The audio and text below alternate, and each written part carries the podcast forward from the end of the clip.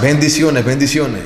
Una vez más, nos sentimos contentos de estar aquí con ustedes en este quinto día de oración, intervención y guerra espiritual, para equiparte, para que puedas tener una vida de oración efectiva y puedas comprender ciertos misterios y principios que existen en la oración. Y, y hoy quiero hablarte acerca de un hombre que es un modelo y un ejemplo de oración, de intimidad con Dios en el lugar secreto. Un hombre que entendió que el secreto, la intimidad con Dios produce transformación, produce cambio la llenura del Espíritu Santo de Dios y la manifestación.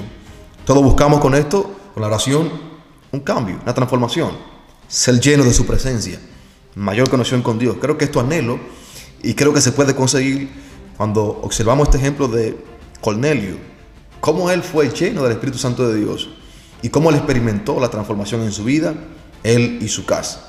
Y creo que hay ciertos principios que podemos aplicar aquí para que también nos ocurra lo mismo a nosotros.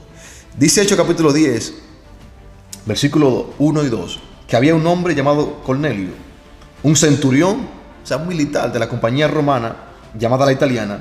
Dice el versículo 2 que era piadoso y temeroso de Dios con toda su casa. Número uno, era piadoso y era temeroso de Dios con toda su casa y hacía mucha limosna al pueblo de Dios y oraba.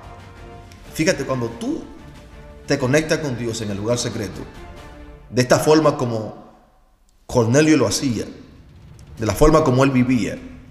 Eh, me llama la atención que Cornelio no era un judío, no conocía prácticamente la ley judía, no conocía a Yahweh, pero sí él oraba al Señor, buscaba al Señor y daba limosna. Era un hombre que tenía una conducta intachable, un hombre piadoso, un hombre de integridad, un hombre que tenía cierta reputación dentro del pueblo judío por la obra que él hacía. Y este hombre fue tocado por el poder de Dios mientras él estaba en intimidad. Y un ángel se le manifestó y se le reveló para que él mandara a buscar al apóstol Pedro y recibiera el Espíritu Santo de Dios por la vida que él llevaba. Pero ¿cómo, cómo ocurrió esa manifestación? Ese encuentro de Cornelio con el ángel y posteriormente con Pedro y posteriormente con el Espíritu Santo de Dios. Porque Cornelio estaba en el lugar secreto. Estaba en la intimidad, estaba conectado con Dios. Dice aquí que hacía oración a Dios siempre, buscaba a Dios, estaba en intimidad. Un creyente gentil que no conocía al Dios de Israel, pero estaba buscando al Señor. Y creo que eh, se ve ese fuego que había en Cornelio, esa pasión por el Señor, por buscar su rostro, en la forma en la que él vivía. Cuando tenemos comunión con Dios, cuando oramos, le servimos de forma genuina, hay frutos en nuestras vidas. Hay transformación. Actuamos de forma diferente. Número uno, dice que Cornelio era un hombre generoso, compartía con los pobres. La oración cambió la vida de este individuo. Obviamente un militar en tierra extraña, no era típico que los militares en ese momento ultrajaran, estafaran engañaran y se aprovecharan del dinero de la población y explotaban a la población donde estaban ellos allí. Pero Cornelio era diferente. No buscaba beneficio, más bien dice que él daba a los pobres.